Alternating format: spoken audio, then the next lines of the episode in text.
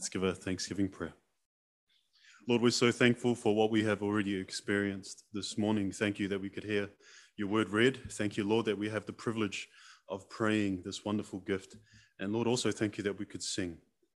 Lord, now we thank you that we can enter into hearing your word preached. Um, so we're so thankful for that wonderful gift that you have given us. Lord, we're thankful for everything that is given to West Church. And Lord, we know that by your grace, you can make much of the little that we bring to you. Lord, we ask that you would do that exactly.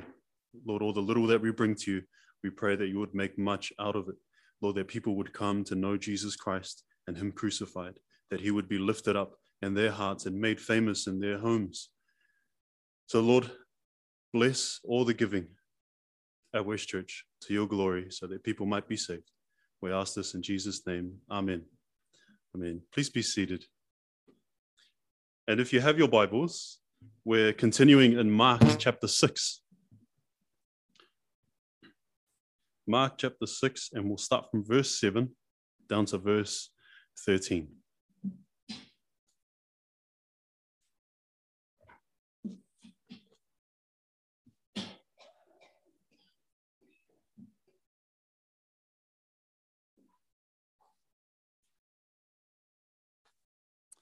All right. So I'll read for us and you can follow along. Mark 6 from verse 7. This is God's word. And he called the twelve and began to send them out two by two and gave them authority over the unclean spirits.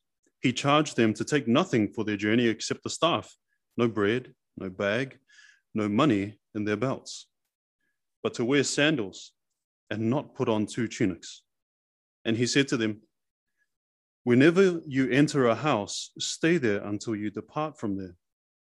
And if any place will not receive you and they will not listen to you, when you leave, shake off the dust that is on your feet as a testimony against them. So they went out and proclaimed the gospel uh, and proclaimed that people should repent. And they cast out many demons and anointed with oil many who were sick and healed them. So this is this is a story now about a group of disciples who from chapter 1 up to this point have experienced um, the teaching of Jesus. They've observed him. They've considered what he's been doing. They've really been tagging along on this mission that Jesus has been on. And they haven't really participated in the work yet. And this is the first time where the disciples move from being spectators into being people who are now uh, working alongside Jesus, being sent out with him. And friends, just right at the start, the point of this, par- this passage is that people would come to trust in Jesus, that they would come and accept the gospel, that they would repent. That's the whole point of why they're sent out. And I wanted to talk about two things mainly in particular their calling and their sending. And then the last thing is, is the response of the people who they are called to go to. So let's think about their calling and their sending. Look at verse 7. Um, it says there, he called the 12. So again, these are people who had already been following Jesus. If you remember in chapter 1, when Jesus calls the first disciples, remember Simon, Simon Peter, um, whose brother was Andrew, they were on a boat. And Jesus calls out to them and he says, Follow me and I will make you become fishers of men. Now Jesus is sending them to go be fishers of men. But before you can ever be a fisher of men, you must be a follower of Jesus. That is the prerequisite.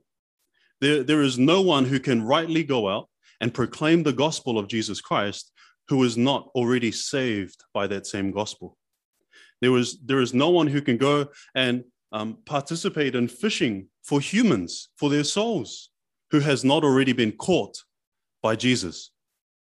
Now, this passage has many things that are only applicable to this passage, that are only applicable to the disciples in this context. But there are some principles in this passage that carry on forever and that carry on to you and I who, who are here today.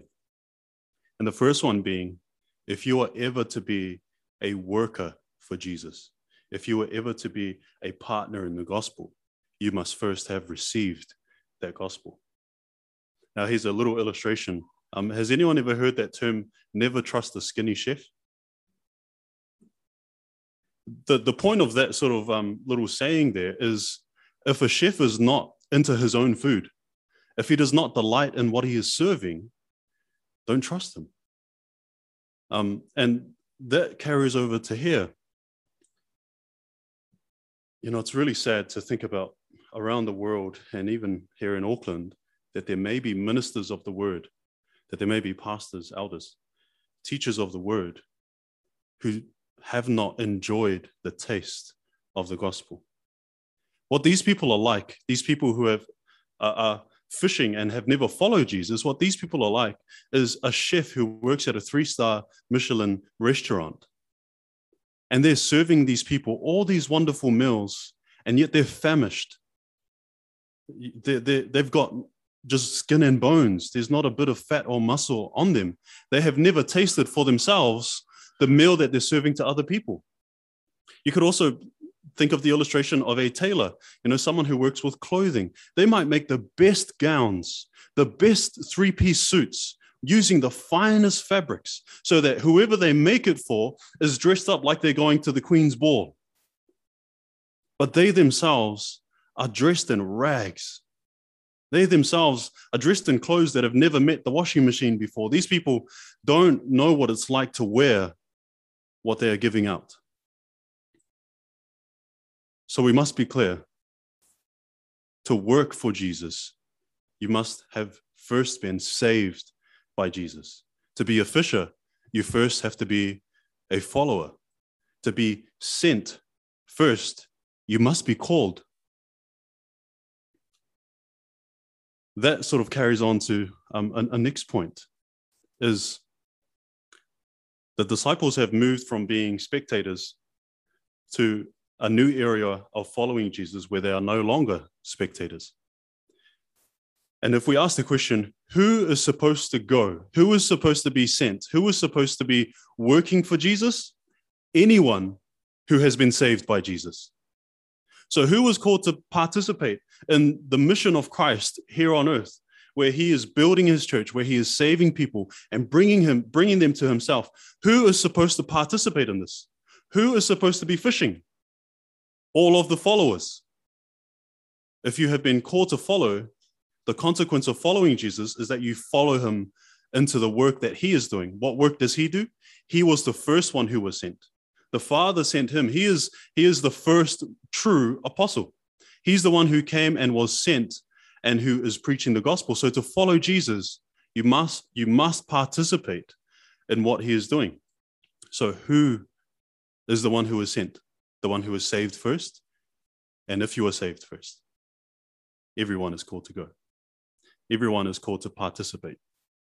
And that works in different ways. Um, the disciples, they participated in the, the public proclamation of the gospel, sort of like what we do here at church.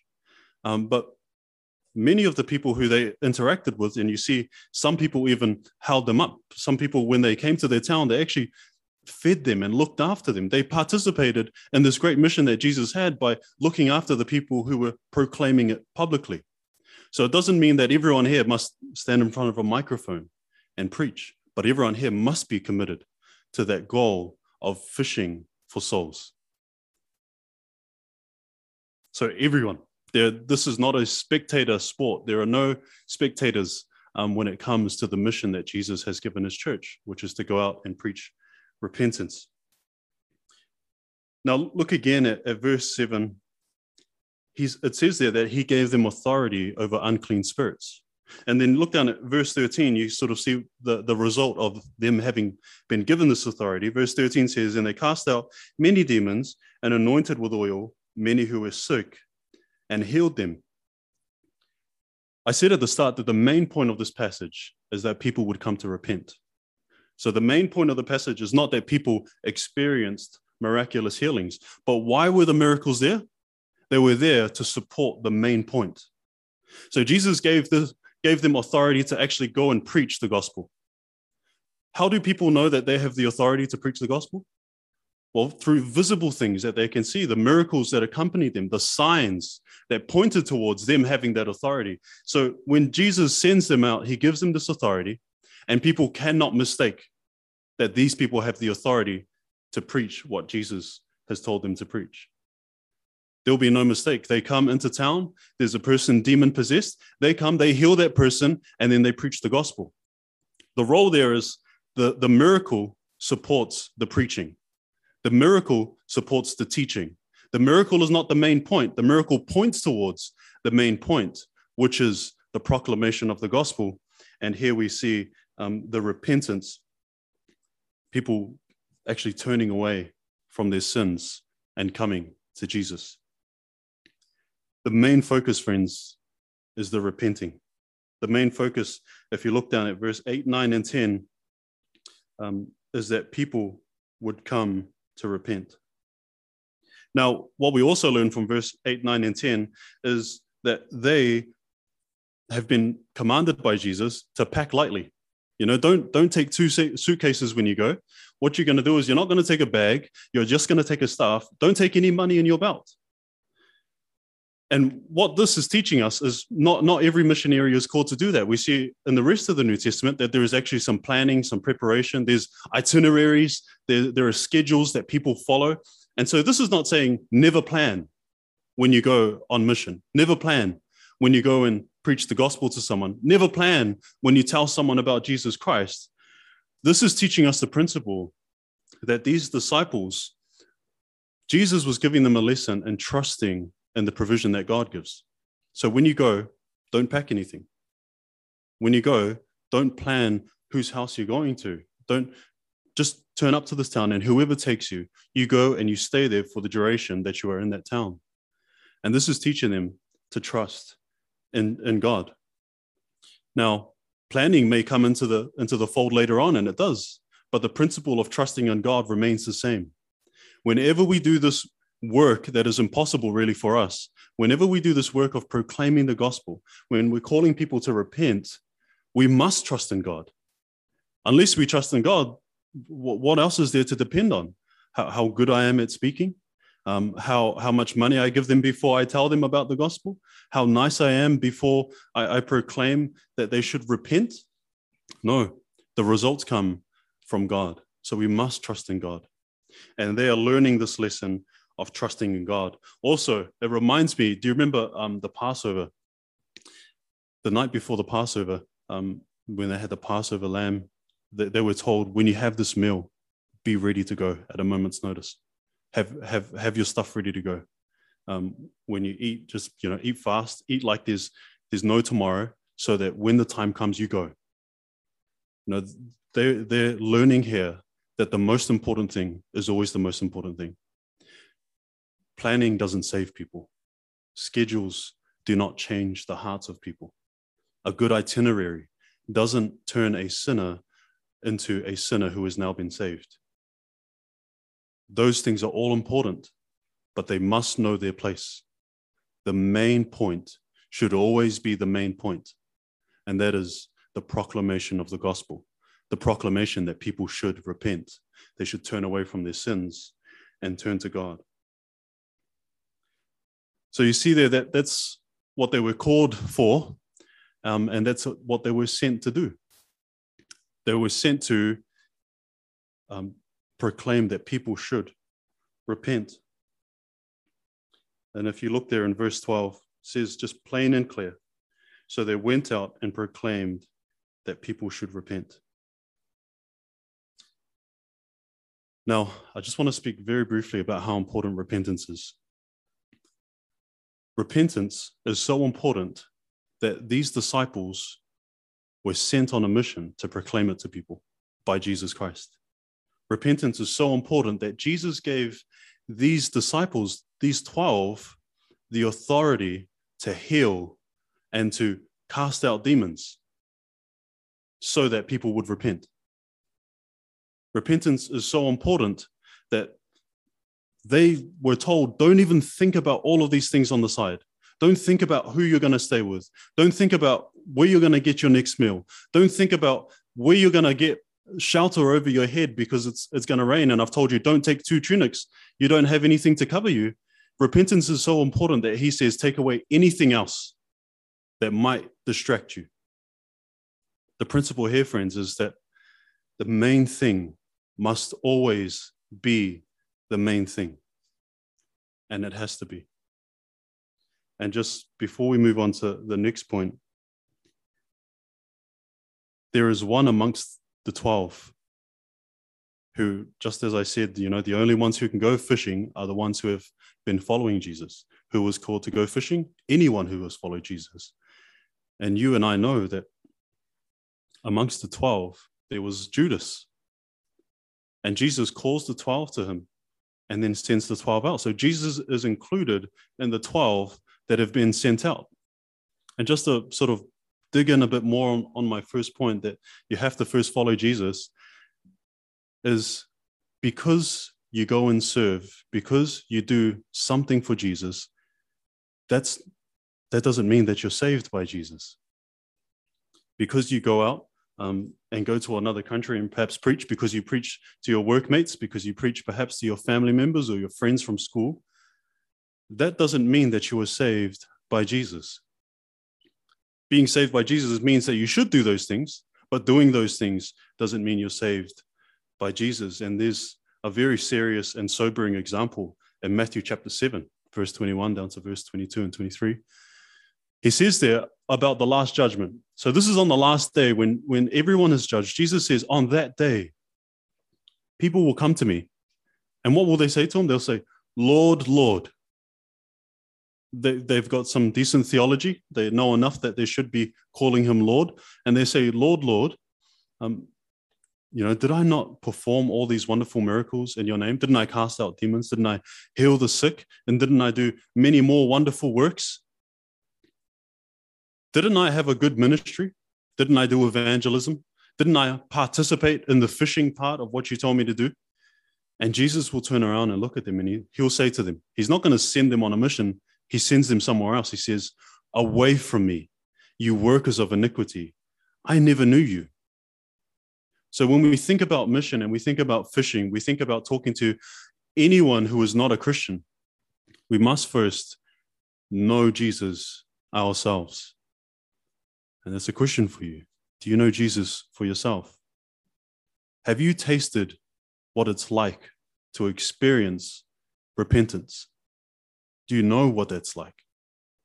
Do you know what it's like to, to trust in Jesus? And here's the consequence. I'm moving on to that second point. The response that we have when we encounter the proclamation that we should repent. Now, everyone here in here has been has encountered the, this proclamation. Everyone who these disciples have gone to has encountered the proclamation. And here's a couple of things that we must understand. Look at verse 11 with me. it says there, and if any place will not receive you and they will not listen to you, when you leave, shake off the dust that is on your feet as a testimony against them. What Jesus is saying to the disciples is when you go to town A, if they do not receive you and if they do not listen to you, what that means is they did not receive me and they did not listen to me. If you go to town B, they do the same thing. If they reject you, what they're really doing is rejecting me. Because these disciples have the authority to take the word of Christ to these people. And if these disciples are rejected, it is Christ who is being rejected. So to reject his word, to reject the proclamation that you should repent, you're not just rejecting what the preacher is saying, you're rejecting what the word clearly says. And this is as plain and as simple as against. Friends, you must repent. And if you reject this call to repent, you are not rejecting me. You are rejecting Jesus Christ, whose word has commanded you to repent. And that must be as clear as crystal. Insofar as the preacher is faithful to the word, you are not responding to the preacher anymore. You are responding to the word. Now, how will you respond to Jesus Christ this morning? How will you respond to his word this morning. If you reject his word, you reject him. If you reject the preacher who preaches faithfully the word, you're rejecting Christ. And I want you um, all to understand that, you know, in our in our world, some people for some reason think that there's something called a neutral ground, that you can be neutral. So when these disciples go out and they preach that people should repent, when you hear preaching on Sunday mornings here at Wish Church, there is nowhere for middle ground. There is nowhere to stand in the middle. And you, you see that there. Look again at verse 11. If they do not receive you or listen to you, when you leave, shake the dust that is on that is on your feet as a testimony against them. Basically, if they do not fully come over to the side, if they do not accept Jesus, if they do not receive you and receive the word of Christ, then they have rejected Christ. No one can say, Look, I haven't rejected Jesus. Like I'm not against him or anything. I'm just not for him. Um, I don't know if you've heard people talk like that. I, I, I'm not an enemy of Jesus. I'm just not his friend. God says, if you're not my friend, you're an enemy. And here, if you do not receive and listen to the word that says, come and repent, then you have rejected that word. There is only receiving and rejecting. There is nowhere in the middle. There is no indifference. There is nowhere to be neutral. Either you are for him or you are against him. And that's what Jesus makes just black and white. If they do not receive you, and if they do not listen to you, then shake the dust that is on your feet off as a testimony against them. And this last point um, however you respond, there is either eternal bliss or there is eternal death, and there is nowhere in between. And what these disciples did when they went to a town, when they when they sort of shook the dust off their feet, what they were doing was sort of like a, a tradition that the Jews would do. When a Jew would go to another country for trade or commerce or whatever, and they were coming back into the border, what they'll do before they step back into, into their home country was they shake, the, shake their sandals so that all the dust came off, so that they could take the pagan contaminated dust that was on their shoes off before they entered um, the promised land. That's how they expressed that these people were pagans and we're not. And when they, the disciples, are going from town to town, they're going from town to town and, pe- people's places um, who are Jews and who are in the promised land. And what they do then is saying, what they're saying is just because you're related to someone, just because you're, you're a descendant, perhaps even of David, doesn't mean that you are saved. And what they say when they shake the dust off their feet is, you're a pagan they classify this person as unsaved. They classify this person as not being a part of the covenant family of God. And so, if you do not receive the word to repent and to believe, there is no neutral ground for you. You are not just a neutral person, you are either a believer or a pagan. There is nowhere in between. And this shaking off of the dust shows that. And so the question is this morning what, what, what would the disciples do if they came to your house? Would they walk out, get to the front door, grab their shoes, clap them together, shake all the dust off, and then walk off? Or would they call you brother and sister because you, along with them, have tasted the repentance that they are preaching about? Would the disciples say, You've rejected me, and therefore you've rejected Christ? Or will they say, You have accepted his word, therefore you have accepted him? If these disciples came to your house today, how would they report to Jesus about your house? What would they go back and tell the master who has sent them? Friends, when his word is sent out and never comes back void, it will either come back to him having saved someone, or it would either come back to him having heaped up more and more judgment upon the person who has rejected it. Now, where are you? There is no neutral. Do not fool yourselves.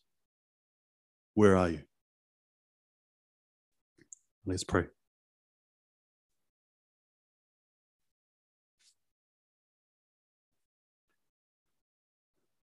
Oh Lord, what a wonderful and also sobering passage. Lord, we're so pleased and thankful that you are a God who is willing to save sinners. Lord, we're so overjoyed uh, that you have sent your disciples on a mission. And even ultimately, there in Matthew 28, that you tell them to go and make disciples of all the world, baptizing them and teaching them to observe everything that you have commanded. Lord, we thank you that you sent your disciples on that mission. And because you did that, some of us today in this country can say that we have been saved. Lord, we're so thankful that you are so involved in saving people and that it was your idea to send people so that people might be saved and that they might repent after hearing that proclamation. Lord, we're also aware that there are people who reject you. And Lord, if any of those people be sitting in this room, oh Lord, that your Holy Spirit would do something miraculous to them today. So that after hearing this proclamation, that they should repent, Lord, having been transformed by you, that they will repent. We pray that that would be accomplished this morning. And Lord, for those who have been hardened having heard your words so often, growing more and more casual towards it. Lord, break the hard hearts and open the deaf ears and open those blind eyes so that people might repent and believe in Jesus Christ. And Lord, we're so thankful that for those who do trust in Christ, those who do believe, uh, you have use for us.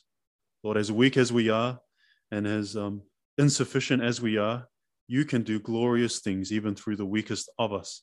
So, Lord, help us as we consider that you are still on your mission and that you have called us to participate in it. Help us to be more and more concerned for the lost. Lord, give us compassion for those lost souls who we know in our workplaces, who we know in uh, our family and in our friend circles. Oh, Lord, give us deep compassion for them. Lord, would it be our our great concern that they should repent so that your name would be made famous in their lives. Lord, help us to care for the lost. Help us to, to be willing to sacrifice things that we have and pleasures that we might want to experience so that someone else might hear the proclamation of repentance. And Lord, we're reminded again that your word never returns to you void. We pray that your word would accomplish what you have sent it out to accomplish this morning. We ask all this in Jesus' name. Amen.